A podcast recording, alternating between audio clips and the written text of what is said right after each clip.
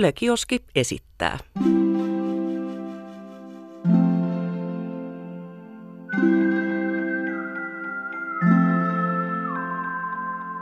Tämä on täydellinen maailma ja Jussi Latvala. Käy peremmälle perussuomalaisten täydelliseen maailmaan. Täällä valtio on olemassa ihmistä varten ja valtakunnan todellisia pomoja ovat äänestäjät. Se tarkoittaa, ettei kansalaisten verovaroin ylläpidetä pöhöttyneen ylisuurta virkakoneistoa. Yhteiskunta tukee ja auttaa erityisesti heikommassa asemassa olevia ja elämän kaltoinkohtelemia, mutta päämäärä on se, että jokainen saa olla oman elämänsä herra. Veroja ei tarvitsekaan kerätä niin paljon, kun maahanmuuttoa on tuntuvasti vähennetty. Perussuomalaisten täydellisessä maailmassa rahaa kuluu vähemmän maahanmuuttajien kotouttamiseen ja etuihin, ja silloin sitä jää jäljelle esimerkiksi kouluihin ja sosiaaliturvaan. Taloudessa menee muutenkin mukavasti – Tämä johtuu siitä, että takavuosikymmenten ummehtuneelle kaverikapitalistiselle meiningille pantiin stoppi. Historiaan jäivät tehottomat ja epäreilut yritystuet ja sulle mulle politiikka. Nyt markkinat toimivat reilusti ja tasapuolisesti, mikä onkin paras kasvualusta yrityksille. Tehdas palkkaa paraikaa uusia työntekijöitä ja leipomoon on rakenteilla laajennus. Vaikka maahanmuuttolinja on kireä, täydellisessä maailmassakaan Suomi ei ole eristäytynyt muusta maailmasta. Kansainvälistä yhteistyötä tehdään, mutta ei sellaista, jossa Suomen itsenäisyyttä vähennetään. Koska muut maat eivät pääse määräilemään Suomea, Suomikaan ei toimi muun maailman moraalipoliisina. Täydellisessä maailmassa puhe on suoraa. Samaa mieltä ei tarvitse olla, mutta ihmiset voivat keskustella asioista ilman holhoavan valtion suitsia. Varsinkaan sitä ei tarvitse pelätä sanoa, että suomalaisille täydellisen maailman täydellisin paikka on juuri Suomi. Tervetuloa täydelliseen maailmaan perussuomalaisten puheenjohtaja Jussi halla Kiitoksia. Äsken siis kuultiin pieni pätkä siitä, millaista ehkä siellä perussuomalaisten täydellisessä maailmassa voisi olla. Tunnistitko sä tästä oman puolueesi? Kyllä se kuulosti kovasti tutulta. Meitä perussuomalaisia moititaan usein siitä, että meiltä puuttuu positiivinen visio ja että me keskitymme liikaa ongelmien osoitteluun, mutta oma näkemykseni on se, että päätöksentekijöiden ja poliitikkojen tehtävä nimenomaan on tunnistaa, ehkäistä ja ratkaista sellaisia ongelmia ja haasteita, jotka koskettavat tavallista ihmistä ja jotka estävät ihmistä toteuttamasta omia henkilökohtaisia positiivisia visioitaan. Eli perussuomalaisten ajattelussa se, mitä on täydellinen maailma, on oikeastaan ehkä niin kuin, ä, aika lailla yksilön oma asia. Tätäkö tarkoitat? Ja uskon, että aika monella ihmisellä mukaan lukien oma itseni on aika selkeä käsitys siitä, mitä he haluavat elämässään tehdä. Eivätkä he kaipaa sitä, että joku tulee ylhäältä päin kertomaan, että millaista sinun hyvä elämäsi on tai minkälaisista asioista sinun pitää pitää tai nauttia. Mennään vähän toista kautta perussuomalaisten täydelliseen maailmaan. Tuossa introssa tuli esille esimerkiksi se, että perussuomalaisten täydellisessä maailmassa puolustettaisiin suoraa puhetta, laajaa sananvapautta. Ja mä luulen, että Suomessa varmaan kaikki on sitä mieltä, että sananvapaus on hieno juttu, mutta sitten käytännössä tämä tietenkin ymmärretään vähän eri tavalla. Mm. Ja laissakin sanotaan, että ihan mitä vaan ei voi sanoa ilman seuraamuksia. Niin Jussi halla perussuomalaisten täydellisessä maailmassa, olisiko siellä sallittua vai kiellettyä loukata toisen kunniaa tai levittää sananvapauden nimissä ihmisten yksityisasioita tai vaikka lietsoa vihaa jotain ryhmää kohtaan? Kaikki ovat tosiaan sitä mieltä, että sananvapaus on tärkeä asia, mutta tämän jälkeen tulee yleensä mutta. Että sananvapaus ei kuitenkaan sitten tarkoita sitä, että ihminen saisi kertoa omat mielipiteensä. Kunnian loukkaaminen, väärän tiedon levittäminen ihmisistä tai heidän yksityiselämänsä koskevien tietojen levittäminen ei tietenkään kuulu sananvapauden piiriin missään lainsäädännössä. Mutta mitä tulee puhtaasti mielipiteen ilmaisuun, niin edustan kyllä kovasti tällaista, tällaista amerikkalaista perustuslaillista näkökulmaa sananvapauteen, että se, että joku loukkaantuu, siitä ei se voi seurata se, että sen asian sanominen on kiellettyä tai kriminalisoitua, koska ei ole sellaista asiaa tosiasiaakaan, josta joku ei loukkaantuisi. Ja siitä olen todella huolissani, että todellisuus alkaa yhä enemmän loukata ihmisiä. Ihmiset pöyristyvät, traumatisoituvat ja järkyttyvät hyvin mitättömistä asioista ja me olemme menossa kohti sellaista hysteeristä uh, uhriutumisen ja loukkaantumisen kulttuuria. Tuntuu, että ihmiset menevät aivan muroiksi kaikesta, mitä ympärillä tapahtuu ja on vaikea nähdä, että tämä kehitys voisi johtaa muuhun kuin siihen, että kohta ei voi kukaan poistua asunnostaan, ettei hän vahingossa katso kadulla jotakuta loukkaavalla ilmeellä. me lopulta me kaikki vedämme perässä pehmustettua tynnyriä, jonne voi sitten sukeltaa piiloon, kun alkaa no, ahdistaa. Ihan noin pitkällä nyt ei sentään vielä olla, mutta miten tämä nyt sitten menisi perussuomalaisten täydellisessä maailmassa? Olisiko siellä vaikka sitten asia järjestetty sillä tavalla, että tämmöinen kiihottaminen kansanryhmää vastaan ei olisi mikään kielletty teko? Se rikosnimike kiihottaminen kansanryhmää vastaan ei vastaa sen lakipykälän sisältöä ja varsinkaan sitä, miten sitä tulkitaan nykyään oikeuslaitoksessa. On ihan selvää, että pitää olla kiellettyä yllyttää rikollisiin tekoihin. Pitää olla kiellettyä vaat, esimerkiksi se, että vaaditaan käyttämään väkivaltaa jotain ihmisryhmää tai yksilöäkään kohtaan – mutta se, että sanoo, että ei pidä jostakin ihmisryhmästä syystä tai toisesta, niin se on täysin eri asia. Ei sillä ketään kiihoteta. Ja tällainen lain, lain tulkinta aliarvioi ihmisiä. Kuvitellaan, että jos minä sanon rumasti jostakin ihmisryhmästä, niin muut ihmiset kiihottuisivat sitä kyseistä ihmisryhmää vastaan. Ja eihän se nyt tällä tavalla toimi. Jokainen tietää sen omalla kohdallaan. Eivät ihmiset tällä, aivan, aivan näin primitiivisiä kuitenkaan ole. Minkä takia Jussi halla me ei vielä tällä hetkellä eletä perussuomalaisten täydellisessä maailmassa? Tekin puolueena korostatte sitä, että Suomi on suomalaisille hyvä paikka ja isänmaallisuus on hyvä juttu, mutta ette tekään varmaan ole sitä mieltä, että Suomi nykyisellään olisi ihan vielä se täydellinen maailma. Niin mikä tätä estää? No uskon, että tavoitteet sinänsä – ovat perussuomalaisilla ja useimmilla muilla puolueilla täysin samanlaisia, mutta me olemme korostaneet omassa vaalikampanjassamme ja toiminnassamme sitä, että keinojen ja tavoitteiden pitäisi olla sopusoinnussa keskenään. Kaikki puolueet esimerkiksi ovat sitä mieltä, että julkisen talouden pitää olla tasapainossa ja on hyvä, että yhteiskunta ei eriydy, ei synny kettoutuvia lähiöitä ja että kaikissa kouluissa tarjottaisiin laadukasta opetusta – ja niissä vallitsisi rauha opiskella ja että meillä ei olisi kadulla väkivaltaa ja näin edelleen. Mutta sitten kuitenkin monet ihmiset syystä tai toisesta, joko naiviuttaan tai jonkun muun syyn takia käytännössä kannattavat sellaista politiikkaa, joka ei edistä näiden tavoitteiden toteutumista, vaan toimii suorastaan toiseen suuntaan. No poliitikoilla ja puolueilla on tietenkin hyvin erilaisia ajatuksia siitä, että miten tänne täydelliseen maailmaan pitäisi päästä. Siitäkin on hyvin erilaisia ajatuksia, että mikä se täydellinen maailma on. Niin miten Jussi halla itse poliitikkona ajattelet tämmöisistä utopioiden ja täydellisten maailmojen ajatuksista?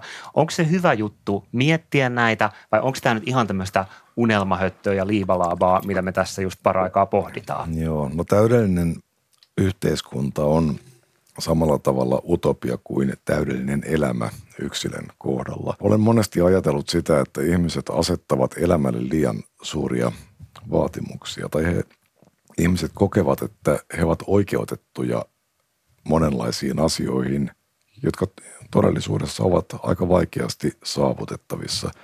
Siis pidetään sellaista tasapainoista, harmonista olotilaa jonkinlaisena oletusarvona, joka kuuluu kaikille ja sitten poikkeamat siitä ovat jotenkin niin kuin virheitä maailmassa. Kun sitä asiaa voi tarkastella myös toisesta näkökulmasta, että elämä on oletusarvoisesti aika hankalaa ja se on taistelua kaiken aikaa vaikeuksia vastaan ja jos sinne sitten sieltä löytyy seasta niitä, niitä hyviä hetkiä, niin ne kannattaisi ehkä ajatella sellaisena bonuksena, että kyllä utopioiden rakentaminen on vähän vaarallista, koska ihminen on luonteeltaan aika ristiriitainen otus ja olemme sosiaalinen eläin ja se tarkoittaa myös sitä, että meillä on keskenämme kaikenlaisia erimielisyyksiä. No utopioita ehkä sitten ei ainakaan kauhean realistisena tavoitteena voi pitää, mutta mikä Jussi halla sut on sitten vienyt perussuomalaisten aatemaailmassa mennessään? Miksi sä oot valinnut just tämän puolueen ja tämän puolueen visiot siitä, mikä maailma voisi olla ja mitä maailman pitäisi olla? No minun mielestäni tämä on kaikkein vähiten naivistinen puolue. Nimenomaan mitä tulee niin kuin siihen, että mitä odotetaan yhteiskunnalta. Ja tämä on semmoinen, tämä perussuomalaisten ajatusmaailma on minun mielestäni hyvin konkreettinen ja selväjärkinen. Siis meillä on paljon sellaisia asioita yhteiskunnassa tänä päivänä, jotka kaikki näkevät, mutta joita tavallaan yritetään olla näkemättä.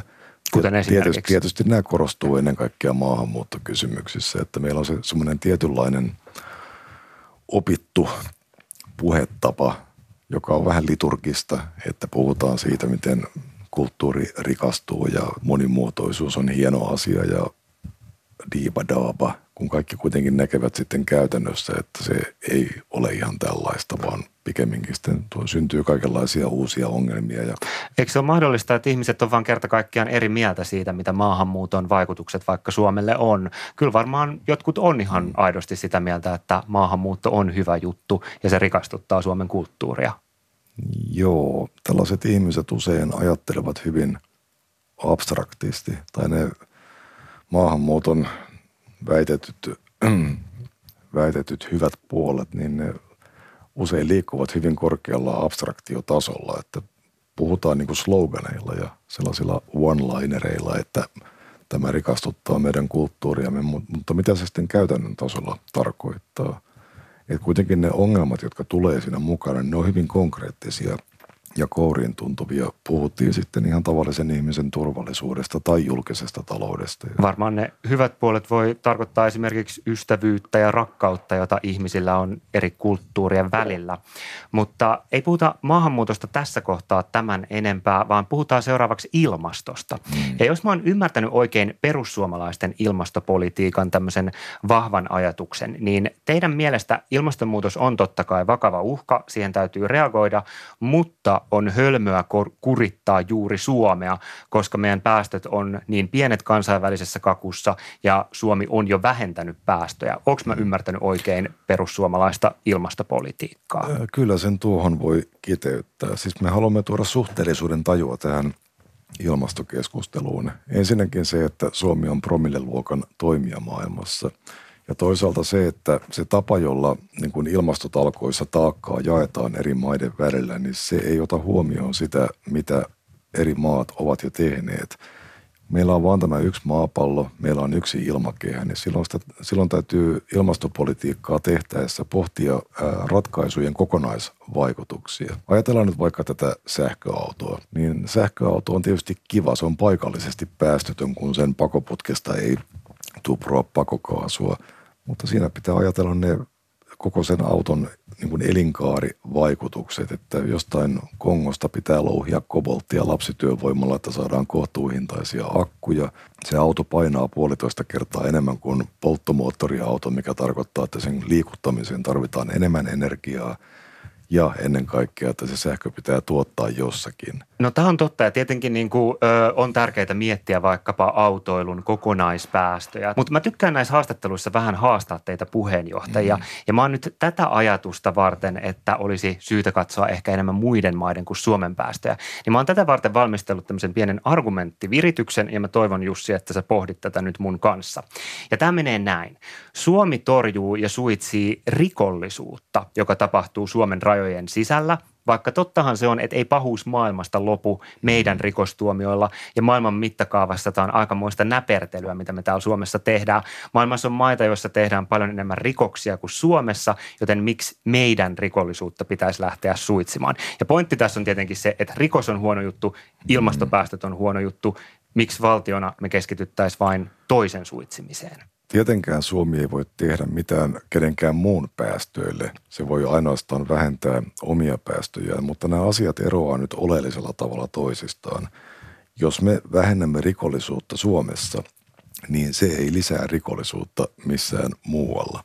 Mutta onko mukaan aina niin, että jos Suomi vähentää omia päästöjä, niin ne sitten lisääntyy automaattisesti jossain muualla? Talouden globalisaatio on valitettavasti johtanut tähän hiilivuotoon että kun tuotanto, tai sanotaan tuotannon kustannukset erilaisista syistä, muun muassa ilmastopoliittisista ratkaisuista johtuen nousevat länsimaissa, niin se tuotanto siirtyy sinne, missä se on mahdollista toteuttaa halvemmalla. Entä jos suomalaiset vaan vähentää kulutustaan? Se olisi oikein hyvä, mutta se ei oikein onnistu tällä konseptilla, koska kun esimerkiksi Kiinassa tuotetaan aika suuri osa tänä päivänä maailman elektroniikasta, se pystytään muun muassa matalien palkkakustannusten vuoksi ja alhaisen ilmastokunnianhimon vuoksi tuottamaan siellä aika halvalla. Niin se tarkoittaa sitä, että ne, meille tulee sellaista kiinalaista krääsää Eurooppaan, joka ei maksa juuri mitään.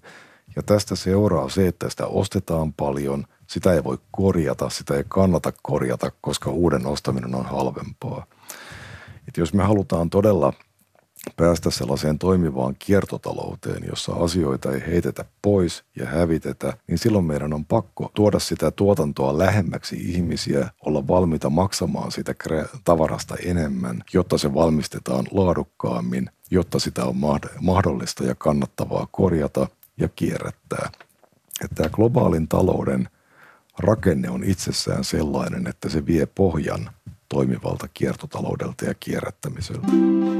Täydellinen maailma Täydellinen maailma haastattelu käynnissä aiheena perussuomalaiset ja haastattelussa puolueen puheenjohtaja Jussi Halla-aho. Puhutaan seuraavaksi lyhyesti syntyvyydestä. Suomessa ollaan oltu jo jonkin aikaa hyvin huolissaan siitä, että me nuoret ei lisäännytä niin paljon kuin päättäjät toivoisi. Ja mun mielestä sulla oli tosi mielenkiintoisia ajatuksia Hesarin haastattelussa marraskuussa tästä aiheesta. Ja silloin totesit, että maahanmuutosta ei ole tähän ratkaisuksi ja nostit esimerkiksi Japanin, jossa ikärakenne on pitkään ollut samalla tavalla huono kuin Suomessa, mutta silti ei ole lähetty avaamaan ovia maahanmuuttajille. Onko tämä siis hyvä tie myös Suomelle, että täytyy vain hyväksyä se, että väestö vanhenee? No sanotaan pikemminkin niin, että me hyväksymme sen, että väestö pienenee.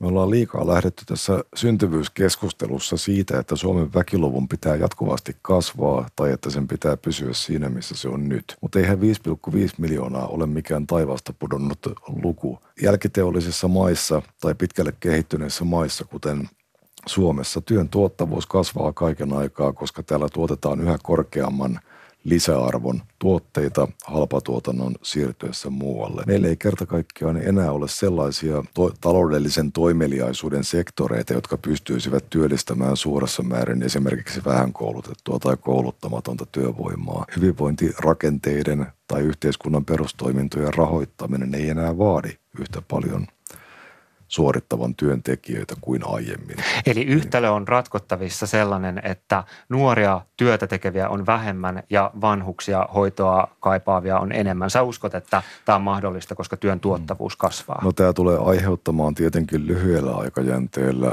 haasteita. Se, että miten saadaan riittävästi henkilöstöä esimerkiksi hoivapalveluihin. Mutta tällä hetkelläkään pulaa ei ole niinkään hoitohenkilökunnasta – vaan palkanmaksajista. Meillä hoiva-ala on erittäin heikosti palkattua, työ on erittäin kuormittavaa ja ammattiinsa koulutetut hoitajat joutuvat tekemään kaikkea muuta työtä, kuten pyykkäämistä ja siivoamista, johon aiemmin oli omaa erillistä henkilökuntaansa. Niin tämä tietysti karkottaa ihmisiä tältä alalta ja he hakeutuvat muille aloille töihin tai lähtevät ulkomaille paremman palkan perässä. Mutta eikö maksajia ole liian vähän just sen takia, että työtä tekeviä ihmisiä ei ole tarpeeksi? Verovaroinhan nämäkin isolta osin maksetaan. Kyllä, siis ilman muuta täytyy tehostaa kaikenlaista toimintaa, mutta se, se, mihin minä olen halunnut tässä keskustelussa kiinnittää huomiota, että vaikka, vaikka meillä ei olisi täydellistä ratkaisua tähän väestöllisen huoltosuhteen heikkenemiseen – niin se ei ole syy tehdä sellaisia ratkaisuja, jotka pahentavat ongelmaa entisestään. Eli turvautua halpatyövoiman maahanmuuttoon, koska se halpatyövoima tulee veronmaksajalle hyvin kalliiksi. Maahanmuutto Suomeen on luonteeltaan sellaista, että – tulijat työli, alityöllistyvät tai eivät usein työllisty lainkaan. Vaihdetaan teemaa. Mitä perussuomalaiset lupaa nuorille? Ainakaan synnytystalkoita ei nyt näyttä, näyttänyt edellisen puheenvuoron perusteella mm. olevan luvassa, mutta mitä perussuomalaiset lupaa nuorille? Ja puhutaan nyt alle 30-vuotiaista. Joo, no jos nyt on synnytystalkoista vielä, niin kyllähän matala syntyvyys johtuu ennen kaikkea kulttuurin muutoksesta ja yhteiskunnan muuttumisesta. Ihmisillä on niin paljon muuta tekemistä elämässään – ja niin paljon kaikenlaisia virikkeitä. Että... Meillä on niitä täydellisiä maailmoja ihan itsellämme, mistä alussa puhuit. Niin. Minkä takia ihmiset ylipäätään maailmassa hankkivat lapsia? kehitysmaissa ihmiset lisääntyvät sen takia, että lapsia tarvitaan oman vanhuuden turvaksi, mutta täällä nyt tyypillisesti niin ei enää ole. Ja täällä ihmisillä on niin paljon kaikkea muuta tekemistä, että lapsille ei kerta kaikkiaan tunnu löytyvän tilaa siinä yhtälössä.